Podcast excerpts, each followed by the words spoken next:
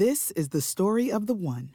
As head of maintenance at a concert hall, he knows the show must always go on. That's why he works behind the scenes, ensuring every light is working, the HVAC is humming, and his facility shines. With Grainger's supplies and solutions for every challenge he faces, plus 24 7 customer support, his venue never misses a beat.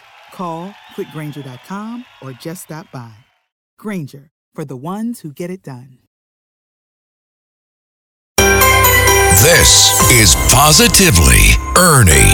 Now, here's Ernie Anastos. And I'm following stories in the news and what people are talking about with a positive viewpoint. Let me talk about the power of emotions. We all have them, and sometimes they can be very helpful in life. Other times they can be a little troublesome. So, how do we deal with them? Susan Winter is a relationship expert. Hey, Susan, emotions, you know, we play a big role in everyday life. How do we keep them in check so they work for us and not against us? See the observation and what assumptions we make. There's something called the ladder of inference where you there's an observation, you make an assumption, and that assumption drives you to a conclusion, and that conclusion is how you emotionally react mm. or not. Traffic, you think that they're an idiot and they're doing it on purpose, but that's an assumption. We don't know that. They could be racing to their mother in the hospital. So right. that creates a lot of unnecessary anger or anxiety we can choose to be happier, but how we look at something can shade our emotional oh, yeah. response to it. Make a huge difference. Hey, if we understand our feelings and our emotions like you just described, it can also help us live a healthier life as well, right? Absolutely. We don't need to make all these assumptions and we don't need to personalize people's behavior. We know humans, they're fairly reactive. They do something in the moment and they don't think through the collateral damage.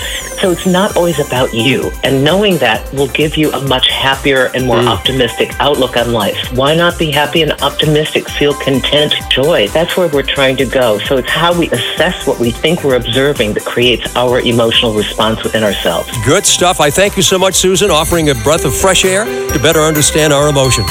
With positive news you can use, I'm Ernie Anastos on 77 WABC.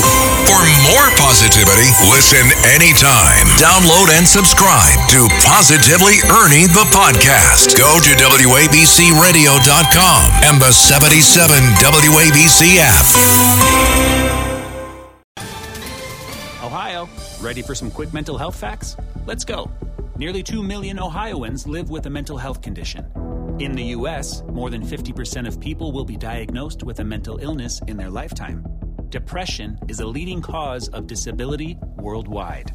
So, why are some of us still stigmatizing people living with a mental health condition when we know all of this?